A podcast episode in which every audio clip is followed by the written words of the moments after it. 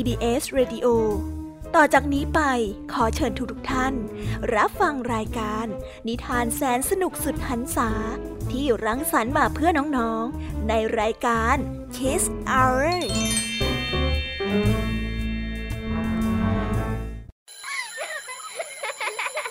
โรงเรียนเลิกแล้ว กลับบ้านพร้อมกับรายการ Kiss Hours โดยบรรยาชยโย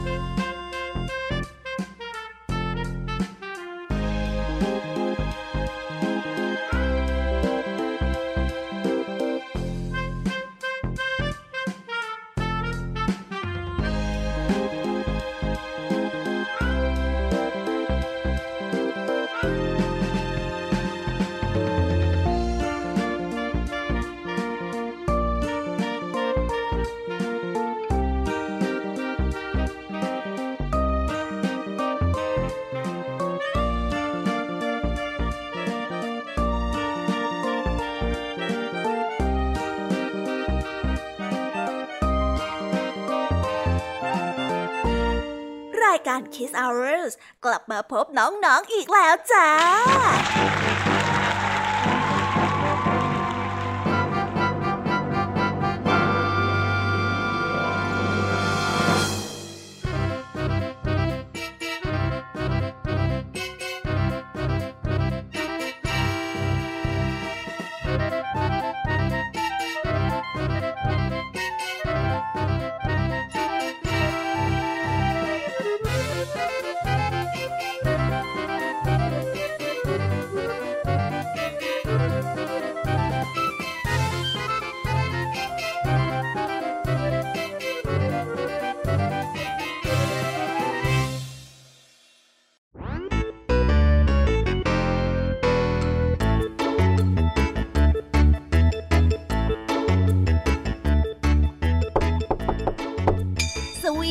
วัสดีน้องๆชาวรายการคีสเอาเรทุกๆ คนนะคะ วันนี้พี่ยามีกับผองเพื่อน ก็ได้นำนิทานสนุกๆ มาเล่าให้กับน้องๆ ได้ฟัง เพื่อเปิดจินตนาการ แล้วก็ตะลุยไปกับโลกแห่งนิทานกันนั่นเองน้องๆ คงอยากรู้กันแล้วใช่ไหมล่ะคะ ว่านิทานที่พวกพี่ได้เตรียมมาฝากน้องๆ กันนั้น มีชื่อเรื่องว่าอะไรกันบ้าง เดี๋ยวพี่ยามีจะบอกกันเกริ่นไว้ก่อนนะคะ พอให้เรียงน้ำย่อยกันเอาไว้ก่อนนะ วันนี้นะคะคุณครูหายใจดีของเราก็ได้นำนิทานเรื่อง นายพรานผู้ใจดี ต่อกันด้วยเรื่อง ดาวแคลรอดส่วนเรื่องราวของนิทานทั้งสองเรื่องนี้จะเป็นอย่างไรและจะสนุกสนานมากแค่ไหน น้องๆห้ามพลาดเลยนะคะ เพราะว่าวันนี้เนี่ยคุณครูไหวได้ตั้งใจที่จะจัดเตรียมนิทานมาฝากน้องๆกันค่ะ ในนิทานของพี่ยามีในวันนี้ บอกเลยค่ะว่าไม่ยอมน้อยหน้าคุณครูไหวแน่นอน ได้จัดเตรียมนิทานทั้งสามเรื่องสามรสมาฝากพวกเรากันอีกเช่นเคยค่ะ และในนิทานเรื่องแรกที่พี่ยามีได้จัดเตรียมมาฝากน้องๆกันนั้น มีชื่อเรื่องว่า ต้นแอปเปิลกับเด็กน้อย ต่อกันด้วยเรื่อง ยักษ์กินเด็ก และปิดท้ายด้วยเรื่อง ดวงชะตา ส่วนเรื่องราวของนิทานทั้งสามเรื่องนี้จะเป็นอย่างไรและจะสนุกสนานมากแค่ไหน น้องๆต้องรอติดตามรับฟังกันให้ได้เลยนะคะ ในช่วงของพี่แยมมี่เล่าให้ฟังค่ะ นิทานสุภาษิตในวันนี้ค่ะ ลุงทองดีกับเจ้าจ้อย ก็ได้เตรียมสำนวนมาฝากพวกเรากันอีกเช่นเคย ซึ่งในวันนี้นะคะมากันในสำนวนที่ว่าอ้อยเข้าปากช้างส่วนเรื่องราวและความหมายของคำคำนี้จะเป็นอย่างไร เจ้าจ้อยมาป่วนอะไรลุงทองดีอีกนั้น น้องๆต้องรอติดตามรับฟังกันในช่วงของนิทานสุภาษิตจากลุงทองดี แล้วก็เจ้าจ้อยตัวป่วนของพวกเรากันนะคะ นิทานของพี่เด็กดีในวันนี้ก็ได้จัดเตรียมนิทานมาฝากน้องๆกันอีกเช่นเคยในช่วงท้ายรายการค่ะ ซึ่งในวันนี้นะคะ พี่เด็กดีได้นำนิทานเรื่องติ๊กติ๊กติ๊กนาฬิกามาฝากกัน ส่วนเรื่องราวจะเป็นอย่างไรจะสนุกสนานมากแค่ไหน น้องๆต้องรอติดตามรับฟังกันให้ได้เลยนะคะ ในช่วงท้ายรายการกับพี่เด็กดีของเราค่ะ โอ้โห เป็นยังไงกันบ้างล่ะคะ ได้ยินแค่ชื่อเรื่องนิทานก็น่าสนุกแล้วใช่ไหมล่ะคะ พี่ยามีก็ตื่นเต้นที่อยากจะรอฟังนิทานที่พวกเรารออยู่ไม่ไหวแล้วล่ะค่ะ งั้นเอาเป็นว่าเราไปฟังนิทานทั้งหมดเลยดีกว่าไหมคะ เพราะว่าตอนนี้เนี่ยคุณครูหายใจดี ได้มารอน้องๆอยู่ที่หน้าห้องเรียนแล้วล่ะค่ะ งั้นเราไปหาคุณครูไหวกันเถอะนะคะ ไปกันเลย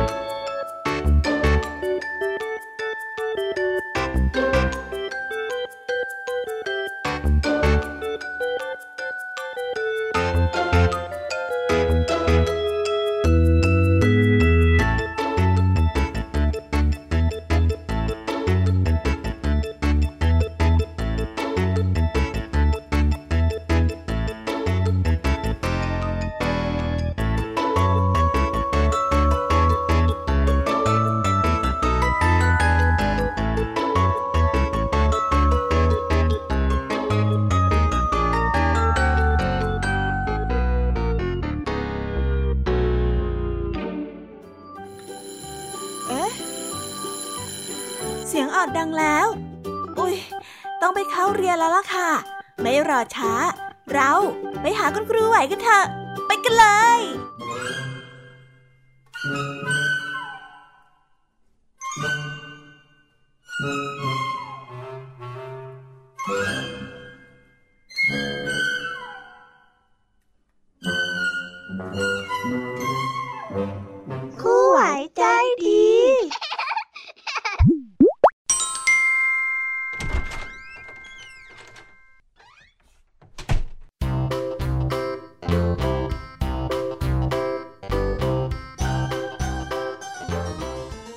วัสดีค่ะเด็กๆ วันนี้นะคะก็ได้กลับมาพบกับคุณครูไหวกันอีกแล้วค่ะและแน่นอนค่ะว่ามาพบกับคุณครูไหวแบบนี้ ก็ต้องมาพบกับนิทานที่แสนสนุกด้วยกันถึงสองเรื่อง และในนิทานเรื่องแรกที่คุณครูไหวได้จัดเตรียมมาฝากเด็กๆกัน มีชื่อเรื่องว่า นายพรานผู้ใจดีส่วนเรื่องราวจะเป็นอย่างไร นายพลานคนนี้เนี่ย เขาจะมีนิสัยใจดีมากแค่ไหน เราไปติดตามรับฟังกันในนิทานเรื่องนี้พร้อม ๆ กันได้เลยค่ะ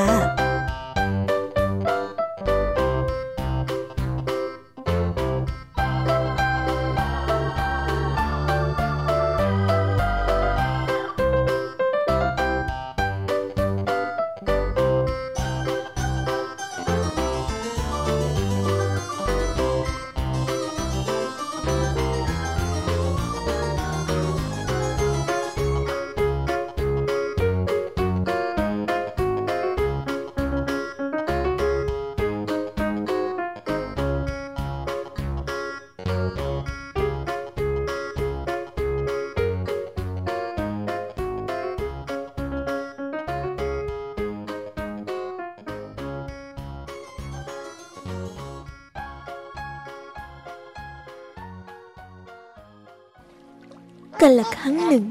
มีนายพลานผู้หนึ่ง เป็นคนยากจนเข็นใจ อาศัยอยู่ในบ้านหลังเล็กในป่าแห่งหนึ่งกับภรรยาของเขา นายพลานเป็นคนที่มีจิตใจดีมาก โอบอ้อมอารีแก่เพื่อนบ้าน พอหาเนื้อมาได้ ไม่ว่าจะได้มากหรือได้น้อย ก็จะไม่เก็บไว้กินเพียงแค่คนเดียว เขา มักจะไปเรียกชาวบ้านทั้งหลาย ให้มาแบ่งเอาเนื้อไปกินกันคนละชิ้นสองชิ้น เมื่อสามีทำอย่างนี้บ่อยๆภรรยาจึงรู้สึกไม่ค่อยพอใจ และก็ต่อว่าสามีว่า อืม เธอน่ะ เป็นคนโง่ ครอบครัวของเราเป็นคนทุกคนจนแท้หาเช้ากินค่ำได้ของกินมาก็ไม่รู้จักเก็บไว้ เที่ยวออกไปแจกคนอื่นให้หมด น้อยแล้วอย่างเนี้ยเมื่อไรมันจะมีกับเขาสักทีล่ะ ดูสิ คนอื่นเขาได้อะไรมา เขาก็เอามาตากไว้ พอพรุ่งนี้รุ่งเช้า เขาก็เอาไปขาย ไม่เห็นจะมีใครโง่เหมือนเธอสักคน ถ้าเธอยังเป็นอย่างนี้นะ ก็ไม่ต้องมาอยู่ด้วยกันอีกต่อไปละฝ่ายนายพราน ผู้ที่เป็นผัวก็ได้ตอบไปว่าทำไมถึงพูดอย่างนั้นล่ะ ที่หาเนื้อมาได้ ก็แบ่งตากไว้นั่นยังไงเล่า เรามีเหลือ เราก็ต้องแบ่งปันสิ คราวหลังอย่าพูดอย่างนี้กับพี่อีกนะ ตั้งแต่นั้นเป็นต้นมา นายพรานก็ทำเช่นเดิมอีก โดยไม่ฟังหรือเชื่อตามคำทัดทานของเมีย เมียจะว่าอย่างไรก็ไม่ฟัง ซึ่งของนายพรานก็มักจะแจกให้กับชาวบ้าน ก็ไม่ใช่แต่เนื้ออย่างเดียว ของอื่นๆ นายพรานก็มักจะแบ่งให้ ชาวบ้านทั้งตำบล ก็มีใจรักใคร่นายพราน นับถือนายพรานคนนี้ ไม่ว่านายพรานจะมีธุระอะไรที่ลำบาก ก็จะเข้ามาช่วย ถ้านายพรานทำอะไร เขาก็จะเข้ามาช่วยทำการทำงาน แต่ว่าภรรยาของนายพรานก็ไม่ชอบ เพราะว่านายพรานไม่ค่อยเอาใจใส่ภรรยาของตนเองเลย มัวแต่เอาใจใส่แต่ชาวบ้านและก็คนอื่นๆนานวันเข้า ข่าวนี้ก็ได้ลือไปถึงหูของพระยาเจ้าเมือง เมื่อพระยาเจ้าเมืองกำลังหาคนมาปกครองหมู่บ้านนี้ ฝ่ายชาวบ้านทั้งหลาย ทั้งหญิงและทั้งชาย ทั้งแก่และทั้งหนุ่ม ก็พากันเลือก เอานายพรานใจดีคนนั้น เป็นหัวหน้าหมู่บ้าน เมื่อพระยาเจ้าเมืองรู้ความดีของนายพรานคนนั้นแล้ว ก็ได้นำเอาช้าง ม้า วัว ควาย ไรนาค่าทาสคนรับใช้ ให้เป็นรางวัล ตั้งแต่นั้นเป็นต้นมา นายพรานก็ไม่ต้องออกไปล่าสัตว์ล่าป่าอย่างแต่ก่อนแล้ว อยู่กับบ้าน มีกินไม่หวาดไม่ไหว ส่วนภรรยาก็สำนึกผิดได้แล้ว ตั้งแต่นั้นมา ภรรยาของนายพรานจึงไม่ทำตัวขี้เหนียว และก็ติการกระทำของนายพรานผู้นั้นเหมือนเดิมอีกต่อไป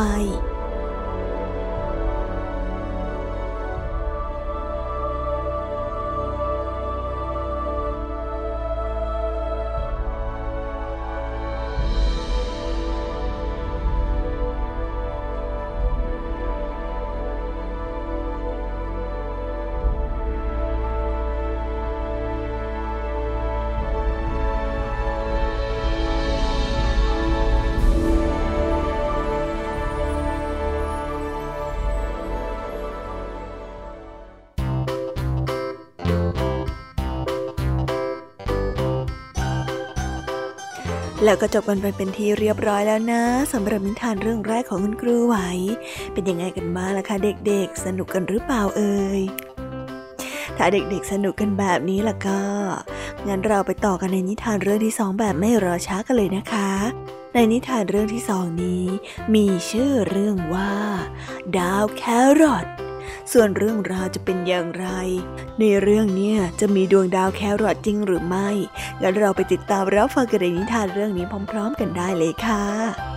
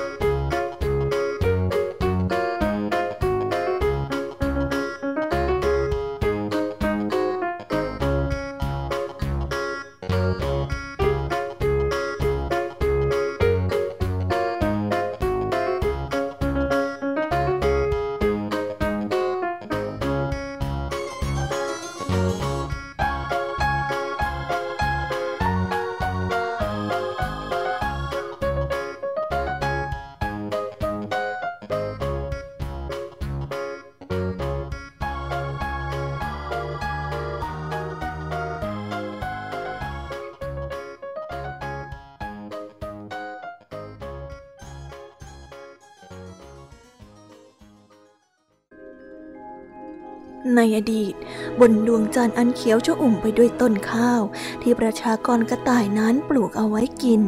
ไม่ได้แห้งแล้งและเต็มไปด้วยหลุมบ่อและฝุ่นทรายอย่างเช่นทุกวันนี้ ประชากรกระต่ายแต่ละตัวต่างขยันขันแข็ง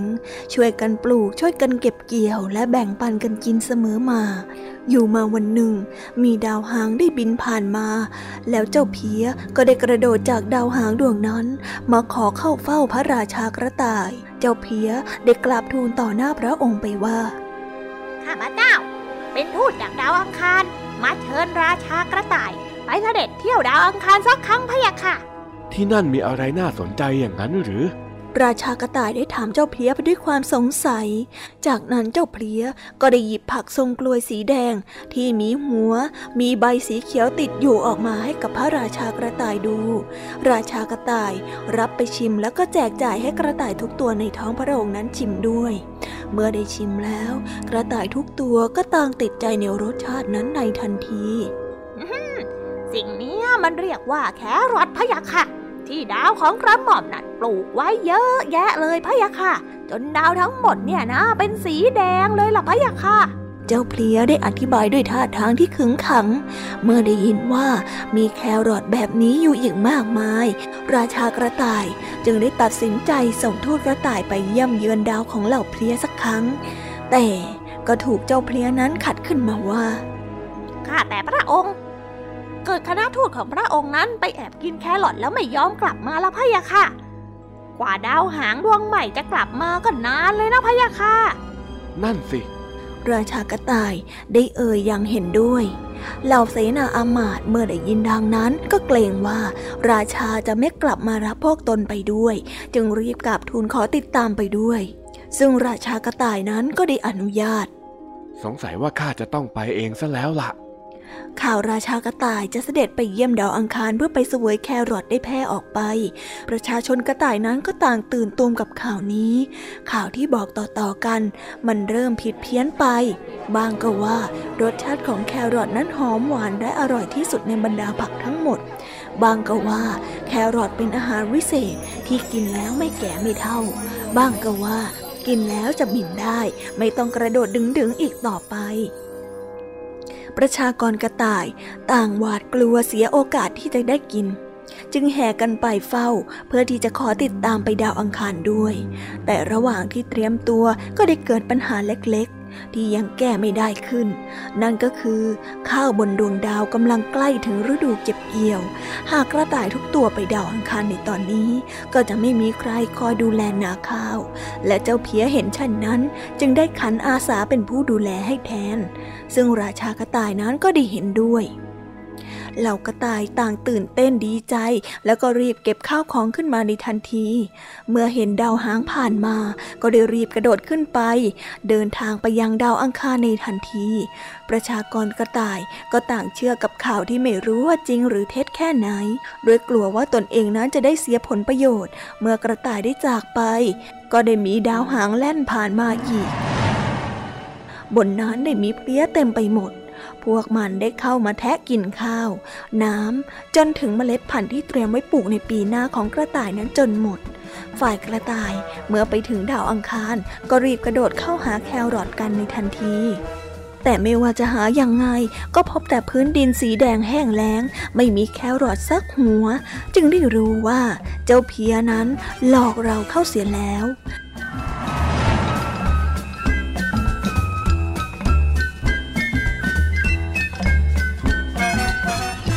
นิทานเรื่องนี้ก็ได้สอนให้เรารู้ว่า ความตรกะและความไม่เชื่อใจซึ่งกันและกัน จะนำความเดือดร้อนมาสู่ตนเอง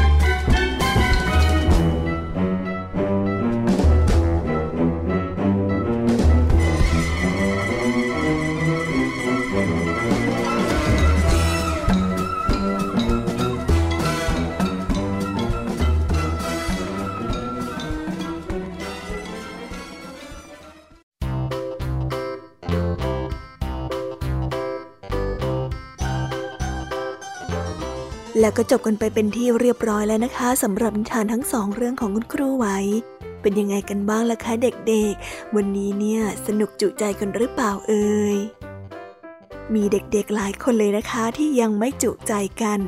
งั้นเราไปต่อกันในนิทานช่วงต่อไปกันเลยดีกว่าไหมคะเอาละค่ะ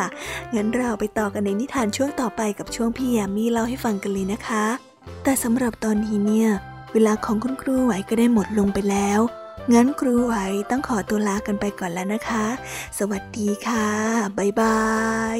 และพบกันใหม่นะคะเด็กๆ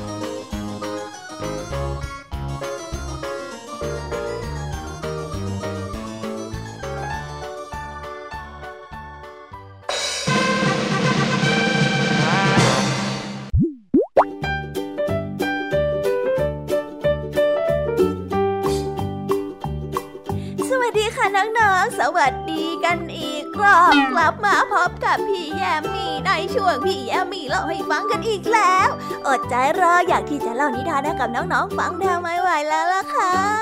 เอาเป็นว่าเราไปฟังนิทานเรื่องแรกของพี่แยมมี่กันเลยดีกว่านะคะ ในนิทานเรื่องแรกของพี่แยมมี่นี้ มีชื่อเรื่องว่าต้นแอปเปิลกับเด็กน้อยเรื่องราวจะเป็นยังไงจนน่ารักมากแค่ไหน เราไปฟังกันเลยค่ะ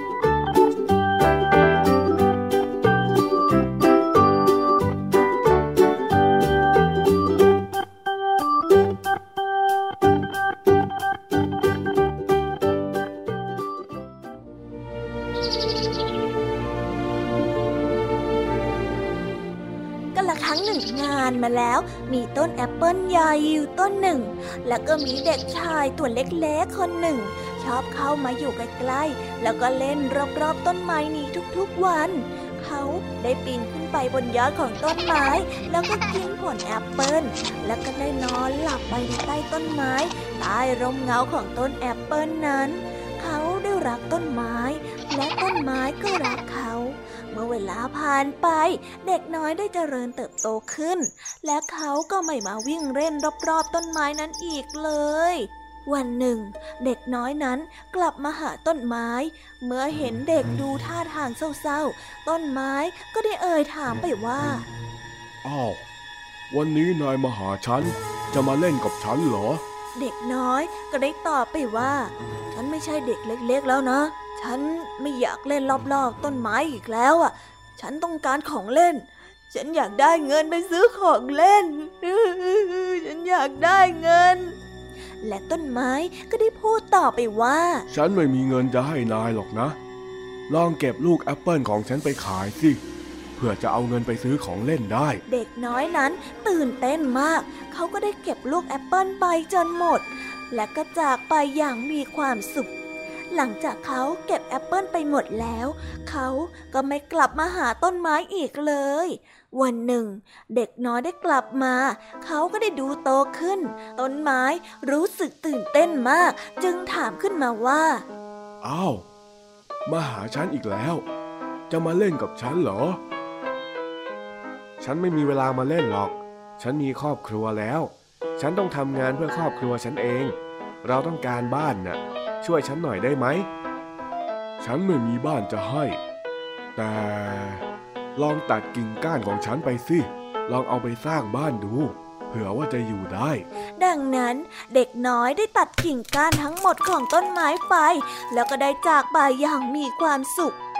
อีกครั้งที่ต้นไม้ได้ถูกทิ้งให้เดียวดายแล้วก็เศร้าส้อย ในวันหนึ่งในฤดูร้อน เด็กน้อยได้กลับมา ต้นไม้ดีใจมากจึงได้ถามขึ้นมาว่า อ้าว นายกลับมาเล่นกับฉันแล้วเหรอเปล่า ฉันรู้สึกผิดหวังกับชีวิตและเริ่มแก่ขึ้น ฉันอยากจะแล่นเรือออกไปพักผ่อนไกลๆ ให้เรือฉันหน่อยจะได้ไหม ต้นไม้ตอบ ใช้ลำต้นฉันได้ เอาไปสร้างเรือเพื่อเธอจะได้แล่นเรือไปอย่างมีความสุขยังไงล่ะ ดังนั้นเด็กน้อยก็ได้ตัดลำต้นของต้นไม้ไปสร้างเรือ แล้วเขาก็ล่องเรือไป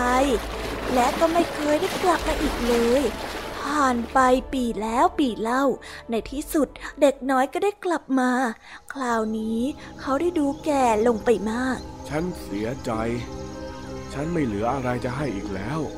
ไม่มีผลแอปเปิลให้ ฉันไม่มีลำต้นให้ปีนอีกแล้ว ฉันไม่เหลืออะไรให้อีกแล้ว สิ่งเดียวที่เหลือก็มีเพียงรากที่กำลังจะตายเท่านั้นแหละ เด็กน้อย ซึ่งตอนนี้กลายเป็นชายชราก็ได้ตอบไปว่า ฉันไม่มีฟันจะกินแล้ว แล้วก็ปีนไม่ไหวอีกด้วย เพราะตอนนี้ฉันแก่แล้ว ตอนนี้ฉันไม่ต้องการอะไรอีกแล้ว ฉันแค่อยากได้ที่พักพิง ฉันเหนื่อยมาหลายปีแล้ว รากของต้นไม้แก่ๆ จะเป็นที่พักพิงให้เองได้ มาสิ มานั่งลงข้างๆกัน หลับให้สบายนะ เด็กน้อย นั่งลงข้างๆของต้นไม้ ดีใจ ยิ้มแล้วก็น้ำตาไหล นี่เป็นเรื่องสำหรับทุกๆคน ต้นไม้ในเรื่องนี้ก็คือพ่อกับแม่ เมื่อเราเป็นเด็กตัวเล็กๆ เรารักที่จะเล่นกับคุณพ่อคุณแม่ เมื่อเราเติบโตขึ้น เราทอดทิ้งพ่อและแม่ และกลับมาหาท่าน เมื่อเราต้องการบางสิ่งบางอย่าง หรือเมื่อเรามีปัญหา ไม่ว่าอย่างไร พ่อและแม่ของเราก็จะยังอยู่ ให้ทุกสิ่งทุกอย่างที่ท่านทำได้ หวังเพียงแค่เรามีความสุขเท่านั้นเอง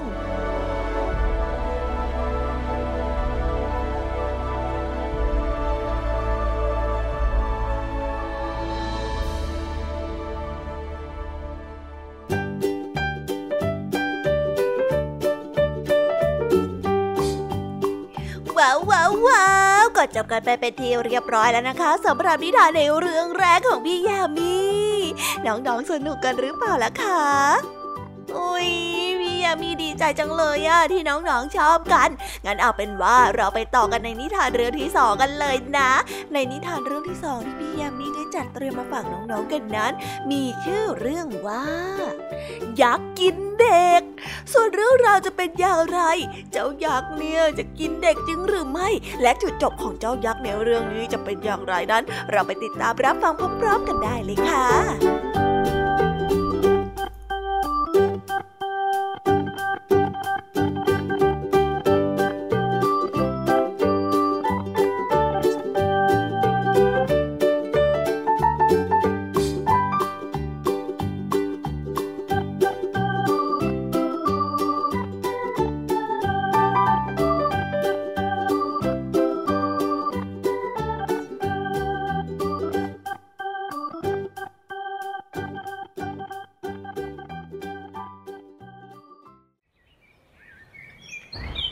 ครั้งหนึ่งนานมาแล้ว ได้มียักษ์ตนหนึ่ง เข้ามาจับกินเด็ก ที่นี่มีลูกของย่าแม่ไม้คนหนึ่ง นางจึงคิดว่าจะทำอย่างไรดี เพราะว่ายักษ์จะมากินลูกของตน จะอุ้มหนีไปที่ไหนก็กลัวว่าจะไม่พ้นสายตาของยักษ์ย่าแม่ไม้นี้ ก็เลยคิดที่จะหาคนที่จะมาฆ่ายักษ์ย่าแม่ไม้นั้นก็ได้เดินไปหาไก่ ไก่ก็ได้ถามขึ้นมาว่า อ้าว จะไปไหนเหรอป้า ฉันเนี่ยจะไปตามหาคนที่จะมาฆ่ายักษ์เนี่ยสิ ยักษ์เนี่ยมันจะมากินลูกฉัน ถ้าไม่ทำอะไรสักอย่าง ลูกฉันจะต้องแย่แน่ๆเลย โอ้ยไม่เป็นไร ข้าจะไปช่วย แล้วแม่ไม้ก็ได้เดินต่อไป แล้วก็ได้ไปพบกับปลา ปลาที่กำลังเล่นน้ำอยู่ เลยได้ผุดขึ้นมาแล้วก็ถามย่าแม่ไม้ว่า อ้าวป้า ป้ากำลังจะไปไหนเหรอฉันน่ะตามหาคนฆ่ายักษ์ ยักษ์มันจะมากินลูกฉันถ้าถ้าไม่ทำอะไรสักอย่าง ลูกฉันจะต้องแย่แน่ๆเลยล่ะ เดี๋ยวข้าจะไปช่วย เอาข้าไปด้วยเถอะนะ พอเดินเดินไปก็ไปพบกับแมงป่อง แมงป่องก็จะไปช่วยเหมือนกัน เลยพากันมาจะมาพบเข้ากับฝักเขียวห้อย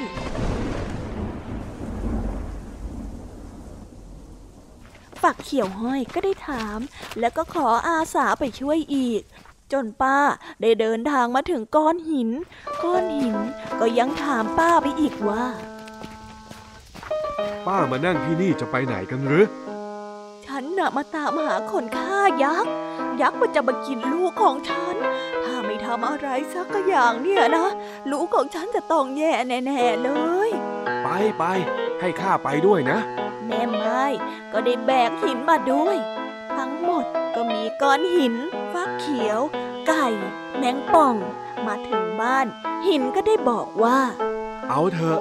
ท่านวางข้าไว้ตรงนี้แหละ ไม่ต้องเอาขึ้นไปบนเรือนหรอก ปลาก็ได้พูดต่อว่า เอาข้าไปขังไว้ที่เตาไฟนะ ข้าจะอยู่ที่ขี้เท่า ทีนี้แมงป่องก็ว่า จะไว้ที่กระบวยข้างหม้อน้ำปักเขียวก็บอกว่า งั้นเอาข้าไปแขวนไว้ที่ปากประตูก็แล้วกัน แล้วเจ้าไก่ก็ได้บอกแม่ไม้ไปว่าเอองั้นข้าขอไปอยู่ที่ใต้ถุนหลังบ้านก็แล้วกันเนาะพอตกกลางคืน ยักษ์ก็ออกมาหากินเด็กในหมู่บ้าน พอมาถึงบ้านแม่ไม้ไก่ก็ขัน พอได้ยินไก่ขันอย่างนั้นแล้ว ยักษ์ก็โกรธมาก ยักษ์จึงวิ่งขึ้นเรือนไป แต่ว่าหัวของยักษ์ก็ได้ไปชนกับฟักเขียวเข้าให้ มันก็ได้ถึงกับมึน เลยสงสัยว่ามันคืออะไร มันก็ได้วิ่งเข้าไปในเตาไฟ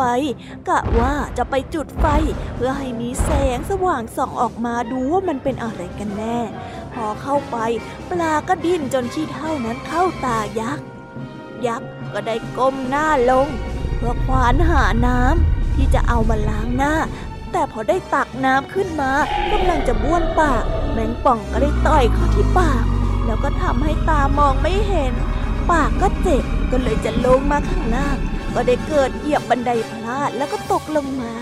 เอาหัวไปฟาดกับก้อนหิน แล้วเจ้ายักษ์ก็ได้ตายอยู่ที่หน้าบ้านของหญิงไม้นั่นเอง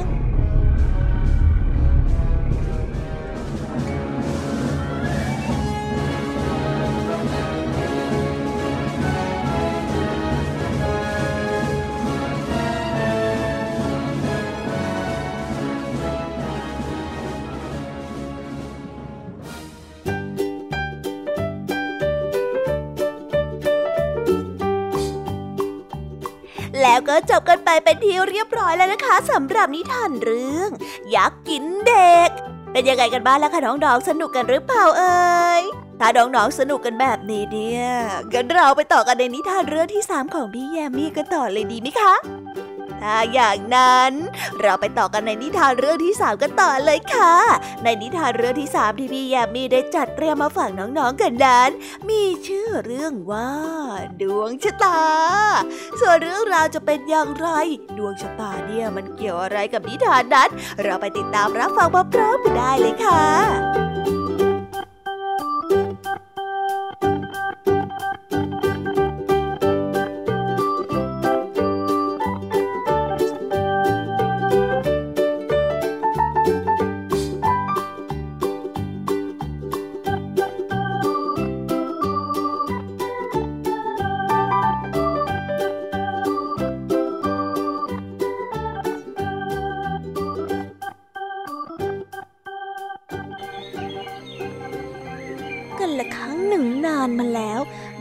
สองสหายคบหาเป็นเพื่อนกันมานาน คนแรกเป็นคนรวย เป็นลูกเศรษฐี ส่วนอีกคนหนึ่ง เป็นลูกคนจน วันหนึ่งนั้น ทั้งสองก็พากันไปดูดวง หมอดูก็ได้ทำนายไว้ว่าฮ่าไอ้คนแรกนี่เป็นลูกเศรษฐีเนี่ย ต่อไปในอนาคตข้างหน้า ก็จะได้เป็นเศรษฐีมหาเศรษฐี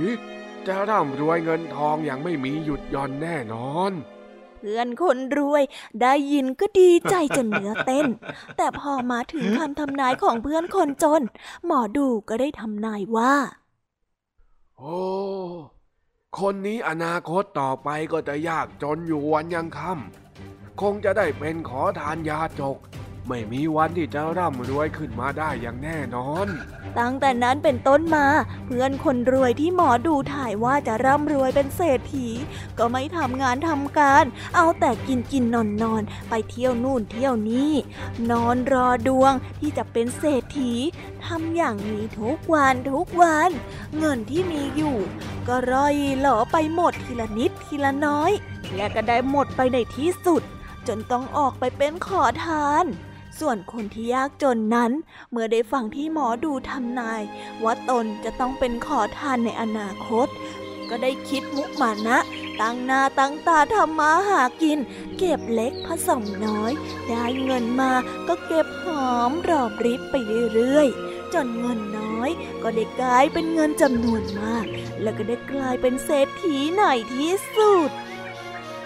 และนิทานเรื่องนี้นะคะ ก็ได้สอนให้เรารู้ว่า เกิดเป็นคนนั้นไม่ควรที่จะหวังพึ่งแต่ดวงชะตา แต่ต้องลงมือทำด้วย ชีวิตจึงจะประสบความสำเร็จค่ะ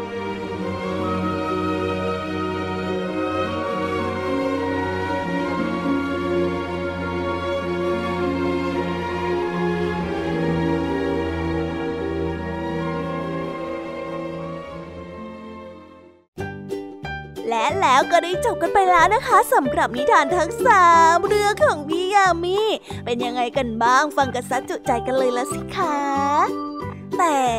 ยังไม่หมดแต่เพียงเท่านี้นะ เพราะว่าเจ้าจ้อยกับลุงทองดีเนี่ยมาสกิดบอกพี่แยมมี่ค่ะว่า รีบส่งน้องๆมาในช่วงต่อไปกันเร็ว งั้นตอนนี้เนี่ยพี่แยมมี่ก็ต้องขอส่งต่อให้น้องๆ ไปพบกับลุงทองดีแล้วก็เจ้าจ้อยในช่วงต่อไปกันเลยนะคะ ในช่วงนิทานสุภาษิต แต่ว่าตอนนี้เนี่ยพี่แอมมี่ก็ต้องขอตัวไปพักผ่อนก่อนนะคะ เดี๋ยวมาพบกันใหม่ในช่วงท้ายรายการค่ะ ตอนนี้เนี่ยไปหาลุงทองดีกันเลย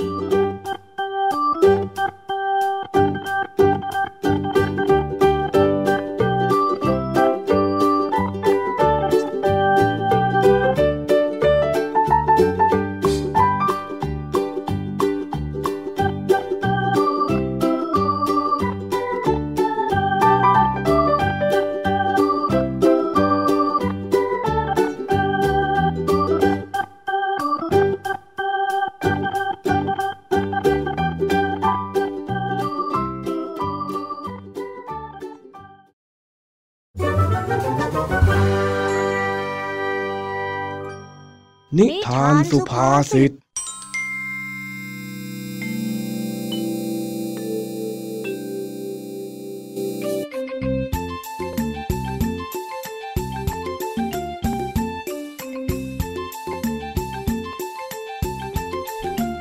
ช่วงเย็นหลังเลิกเรียน เจ้าจ้อยได้มาหาลุงทองดีที่บ้านเหมือนเคย แต่วันนี้เจ้าจ้อยดูสีหน้ากังวลผิดไป ลุงทองดี เลยเอ่ยถามเจ้าจ้อยไปว่า เป็นอะไรมาอีกล่ะเจ้าจ้อย สีหน้าดูไม่ร่าเริงเลย เป็นอะไรไหนบอกข้าสิเปล่าจ้ะลุงต้อยไม่ได้เป็นอะไรสักหน่อย ไม่ได้เป็นอะไร แต่ทำหน้าบูดเป็นตูดอย่างเนี้ยนะคือพวกของจ้อยมีปัญหานิดหน่อยที่โรงเรียนนะจ๊ะเรื่องอะไรของเองล่ะฮะก็เอ๊ะลุงน้องดีจะฟังจริงๆเหรอจ๊ะ ฟังสิ แต่มันก็ไม่ค่อยเกี่ยวกับจ้อยเท่าไหร่นะ ลุงทองดีจะฟังจริงๆเหรอจ๊ะ ก็เออสิวะ สรุปว่าเองจะเล่าหรือไม่เล่าฮะ ถ้าเองไม่เล่าเนี่ยข้าจะไปหุงข้าวแล้วนะ อ่าอ่าอ่าอ่าก็ได้จ้าจ้อยจะเล่าแล้วนะ คืนนี้นะลุงทองดีคือวันเนี้ยคุณครูเขาให้เตรียมเงินไป 250 บาท เพื่อที่จะไปจ่ายค่าเข้าค่ายใช่ไหมล่ะ แล้วคราวเนี้ยนะ ไอ้สิงห์อะลุงมันก็ได้เอาเงินเนี้ยไปเข้าห้องน้ำด้วยกับพวกจ้อยเนี่ยแหละ ก็ไปเข้าพร้อมๆกันเลย พอออกมาจากห้องน้ำแล้วลุงทองดี ตังค์มันก็หายไปเลยอะจ้ะหายในห้องน้ำหรือ ข้างนอกห้องน้ำจ้ะหรือว่าหายในห้องเรียน ไม่ใช่จะไม่ใช่ หายที่ห้องน้ำจ้ะอุบะมันยังไงกันแน่ล่ะเนี่ย พอข้าถามว่าหายในห้องน้ำเองบอกไม่ใช่ แล้วก็มาบอกว่าหายที่ห้องน้ำเองจะเอาอยัางไงฮะข้าละงงไปหมดแล้วอ๋อคืออย่างนี้นะลุงทองดี ปกติอะพวกจ้อยก็จะสะพายกระเป๋าไปในห้องน้ำด้วยกัน แล้วพอจะไปชิงช่อง ก็จะถอดกระเป๋าวางไว้ที่โต๊ะหินอ่อนหน้าห้องน้ำมันก็บริเวณห้องน้ำเหมือนกันนี่นะก็นั่นแหละลุง อออกมานะกระเป๋าตังค์ของไอ้สิงห์มันก็อยู่นะ แต่ว่าเงินในกระเป๋าตังค์มันอะหายไปหมดเลยลุงทองดี ไม่ใช่พวกจ้อยเอาไปแน่นอน เพราะว่าพวกจ้อยก็เดินเข้าไปเข้าห้องน้ำพร้อม ๆ กับพวกมันน่ะ แล้วก็ออกมาพร้อม ๆ กันด้วยอะจ้ะอ้าวอ้าวข้าจะพยายามเข้าใจเองก็แล้วกันนะเจ้าจ้อยอ้อแล้วจ้อยจะให้ไอ้สิงไปตามหายังไงดีอะลุงทองดี เออ นั่นสินะ ต้องมีคนขโมยเอาไปไม่ผิดแน่ๆ ก็ยากนะสิ ถ้าหายในห้องก็ยังว่าคนในห้องเอาไปได้ แต่นี่หายที่ห้องน้ำไม่รู้ว่าจะมีใครมาหยิบหรือมาค้นเอาไปหรอก แล้วอีกอย่าง ถ้าเจ้าสิงห์มันไปตามหาอย่างไงก็ไม่เจอ อ้อยเข้าปากช้างซะแล้ว ก็ยากที่จะได้คืนมาอย่างแน่นอน เดี๋ยวนะจ๊ะลุง เหมือนลุงทองดีจะเข้าใจผิดนะจ๊ะ เข้าใจอะไรผิดหรือ อ๋อ นี่เอ็งอย่าบอกนะว่าเอ็งกำลังเข้าใจว่า อ้อยเข้าปากช้างน่ะ คืออ้อยจริง ๆ แล้วช้างที่ว่าก็เป็นช้างตัวใหญ่ ๆ จริง ๆ น่ะจ้ะใช่จ้ะ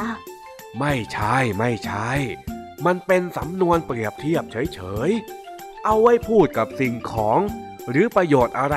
ที่ไปตกอยู่ในมือใครแล้ว ก็ยากที่จะได้คืนนั่นเอง อ๋อ อย่างนี้นี่เอง อ้อยเข้าปากช้าง ก็เหมือนช้างที่กินอ้อยอย่างเงี้ยเหรอจ๊ะ ใช่แล้วเจ้าจ้อย เอ็งอยากจะฟังนิทานไหมล่ะเอ้ยอยากสิจ๊ะจ้อยอะชอบฟังนิทานของลุงทองดีอยู่แล้ว ฟังจ้าฟังฟัง อ้าว งั้นข้าจะเล่าให้ฟังกาละครั้งหนึ่งมีชายผู้หิวโหย เขาได้เดินโซซัสโซเซมาตามทาง แต่ทันใดนั้น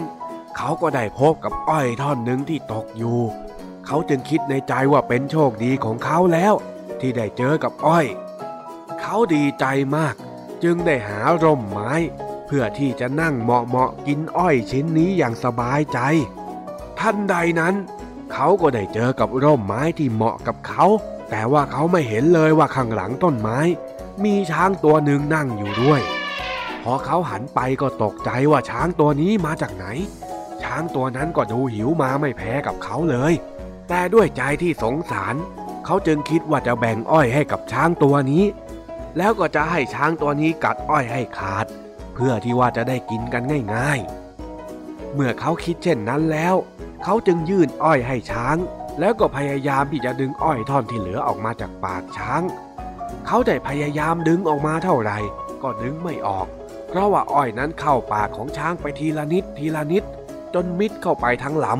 ำชายคนนั้นเลยรีบดึงมือออกมาเพราะกลัวว่าช้างจะกินมือของเขาไปด้วย สรุปแล้ว เมื่ออ้อยเข้าไปในปากช้าง เขาก็เลยไม่ได้อะไรคืนมา จึงต้องหิวโซอย่างนั้นอยู่ต่อไป นี่แหละเจ้าจ้อย จึงเป็นที่มาของคำว่าอ้อยเข้าปากช้าง แล้วก็ยากที่จะได้คืน เพราะโดยธรรมชาติ ช้างมันก็ชอบกินอ้อยอยู่แล้ว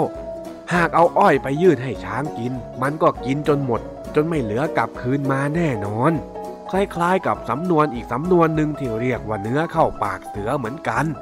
มีความหมายไม่ต่างกันเท่าไหร่นักอ๋ออย่างนี้นี่เองอะโอ้แต่ว่าไปสงสารเจ้าสิงห์มันน้อยลุงเนาะนั่นนะสิ เงินตั้งเยอะ เสียดายแทน ถือว่าไอ้สิงห์มันฟาดเคราะห์ไปก็แล้วกันเนาะใช่ไหมลุง ว่าแต่ลุงทองดีจ๋าจ้อยขอตังค์หน่อยติจ๋าลุง อย่าบอกนะว่าจะเอาไปให้ไอ้สิงห์มันน่ะ เปล่าจ้ะจ้อยจะเอาไปซื้อถ่านมาใส่เกมกดน่ะปะโถเอ้ยข้าก็นึกว่าเองจะเป็นห่วงเพื่อนอ้าว จริงๆนะลุงเกมกดของจ้อยมันฐานอ่อนแล้วอะน่านะลุงจ๋านะนะนะนะยี่สิบบาทก็ได้นะเฮ้ยข้าไปหุงข้าวกินดีกว่า นี่ก็เย็นมากแล้ว เอ้ย ไปละไปละน่าลุงจ๋าลุงทองดี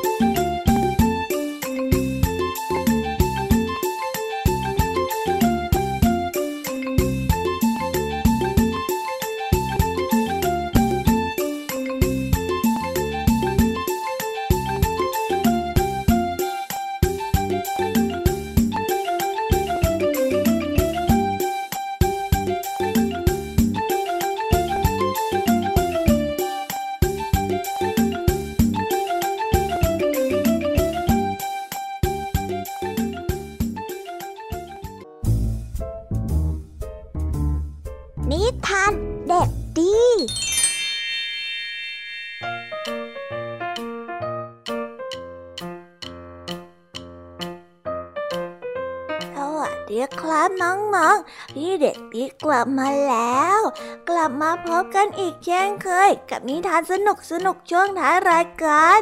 อันนี้พี่เด็กดี มีนิทานเกี่ยวกับการรักษาข้าวของส่วนตัว และการใส่ใจเวลามาเล่ากับน้องๆได้ฟัง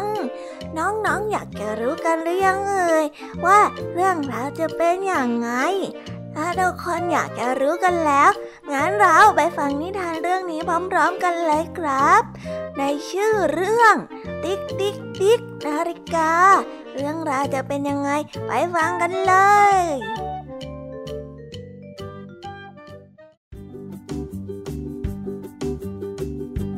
นาฬิกาในขณะที่ทุกคนกำลังหลับระบายอยู่นั้น ยังมีเสียงดังติ๊กติ๊กติ๊กแววมา เสียงของใครกันนะ นั่นเป็นเสียงของคุณตัวกลม นาฬิกาปลุกสีแดง ที่ยังคงเดินแผ่วๆอยู่ในความมืด ท้องฟ้าได้ใกล้สว่างแล้วสินะ นาฬิกาน้อยแสนขยันได้ทำหน้าที่ของตัวเองมาตลอดทั้งคืน อีกไม่กี่นาทีนั้นก็จะสั่นกระดิ่งปลุกเด็กหญิงสายใหม่แล้ว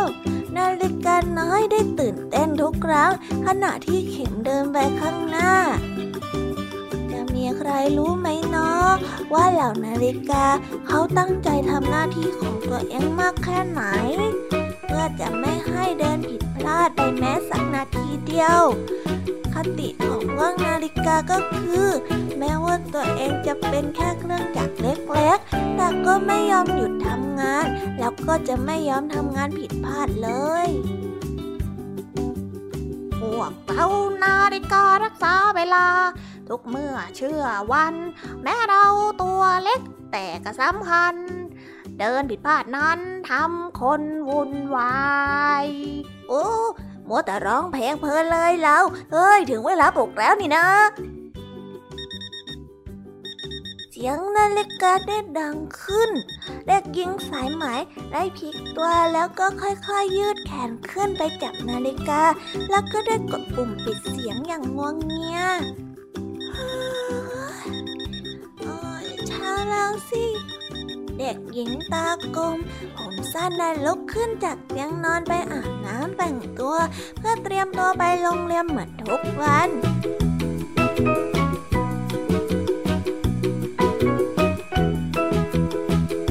ขอบใจนะจ๊ะคุณตัวกลที่ตั้งใจปลุกฉันคุณตัวกลได้อมยิ้มแล้วก็นึกในใจว่า เรานี่โชคดีจัง ได้เป็นนาฬิกาของสายไหม หน้าบ้านที่ติดกันนั้น ยังมีนาฬิการูปอุลตร้าแมนสุดเท่กำลังร้องเพลงปลุกดังสนั่น แต่ในใจของนาฬิกาอุลตร้าแมนนั้นหวาดกลัวมาก เพราะเขาเป็นนาฬิกาที่ปลุกของแตงเม เด็กชายจอมกวนที่ปิดนาฬิกาด้วยการคว้างมันลงพื้นทุกๆวัน นั่นนั่น ตังเมพลิกตัวอีกแล้ว กลิ้งมาทางนี้แล้ว เขาจับฉันได้แล้ว โอ้ยอย่านะอย่าเสียงนาฬิกาถูกคว้างลงบนพื้นอีกตามเคย นาฬิกาอุลตร้าแมนจุกจนต้องเงียบเสียงลงในที่สุด แล้วนาฬิกาอุลตร้าแมนก็คิดว่าเฮ้ยทำไมเราถึงต้องมาเป็นนาฬิกาของนายตังเม จอมโหดร้ายด้วยนะ วันนี้นาฬิกาอุลตร้าแมนรู้สึกว่าเข็มของตัวเองนั้นขยับผิดปกติแล้ว มันออกแรงยกมากขึ้น เพื่อจะหนุนเข็มให้ขยับแล้วก็เดินต่อไป แต่ทำได้ไม่ดีพอ แย่แล้วสิเรา วันต่อๆไป อาการของเข็มยาวมันยิ่งชัดเจนขึ้น หลังถูกคว้างถูกคว้างถูกคว้าง จนในที่สุด คืนวันก่อนสอบของเด็กชายตังเม นาฬิกาอุลตร้า ทนอีกไม่ไหวแล้ว ฝืนทนต่อไม่ไหวแล้ว เขาเดินช้าลงช้าลงถึงหนึ่งชั่วโมง ซึ่งนั่นก็ทำให้แตงเมตื่นสายกว่าปกติ แต่เขาก็ยังไม่รู้ตัวจนไปโรงเรียนปรากฏว่าเพื่อนๆในห้องเรียนได้เริ่มทำข้อสอบกันแล้ว จึงทำให้เด็กชายตังเมไม่ได้ไปสอบนั่นเอง นิทานเรื่องนี้ก็ได้สอนให้เรารู้ว่า การที่ไม่รักข้าวของ หรือไม่เอาใจใส่กับการตรงต่อเวลาจะทำให้เราต้องสูญเสียสิ่งที่สำคัญไปได้นะครับ ก็จบไปแล้วนะครับสำหรับนิทานของพี่เด็กดี ที่ได้เตรียมมาเล่าให้กับน้องๆฟังกันในวันนี้ดีนะ ที่เด็กชายต้องเมมาคิดได้เอาตอนท้าย ถ้าขืนยังปล่อยตัวเองให้เป็นคนไม่รักข้าวของ แล้วก็ไม่ใส่ใจเวลาแบบนี้เนี่ยต่อไปจะลำบากเอาได้นะ แล้ววันนี้ก็ได้หมดเวลาของช่วงพี่เด็กดีกันแล้วล่ะครับ เอาไว้พบกันใหม่ในครั้งหน้านะสำหรับวันนี้พี่เด็กดีก็ต้องขอตัวลาไปก่อนแล้วล่ะครับ สวัสดีครับบ๊ายบาย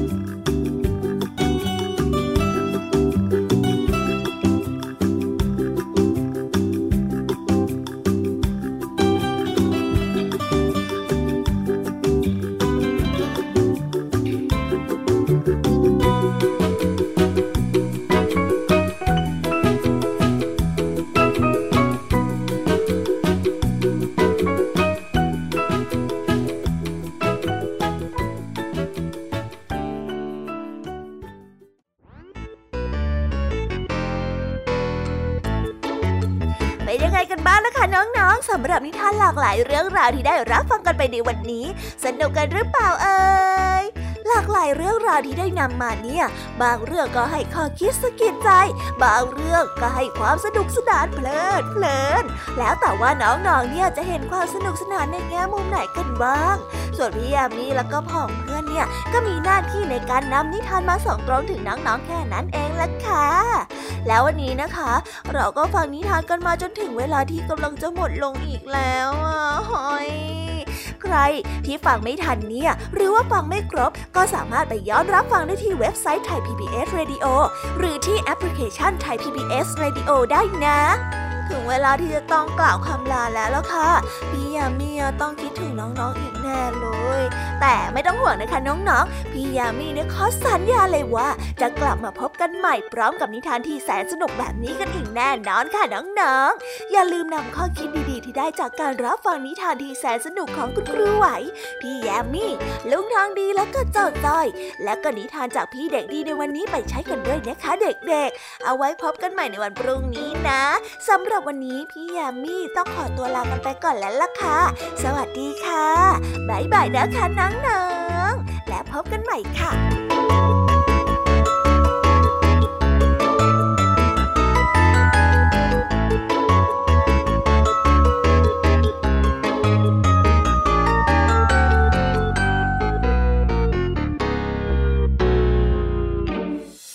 ติดตามรับฟังรายการย้อนหลังได้ที่เว็บไซต์และแอปพลิเคชันไทย PBS Radio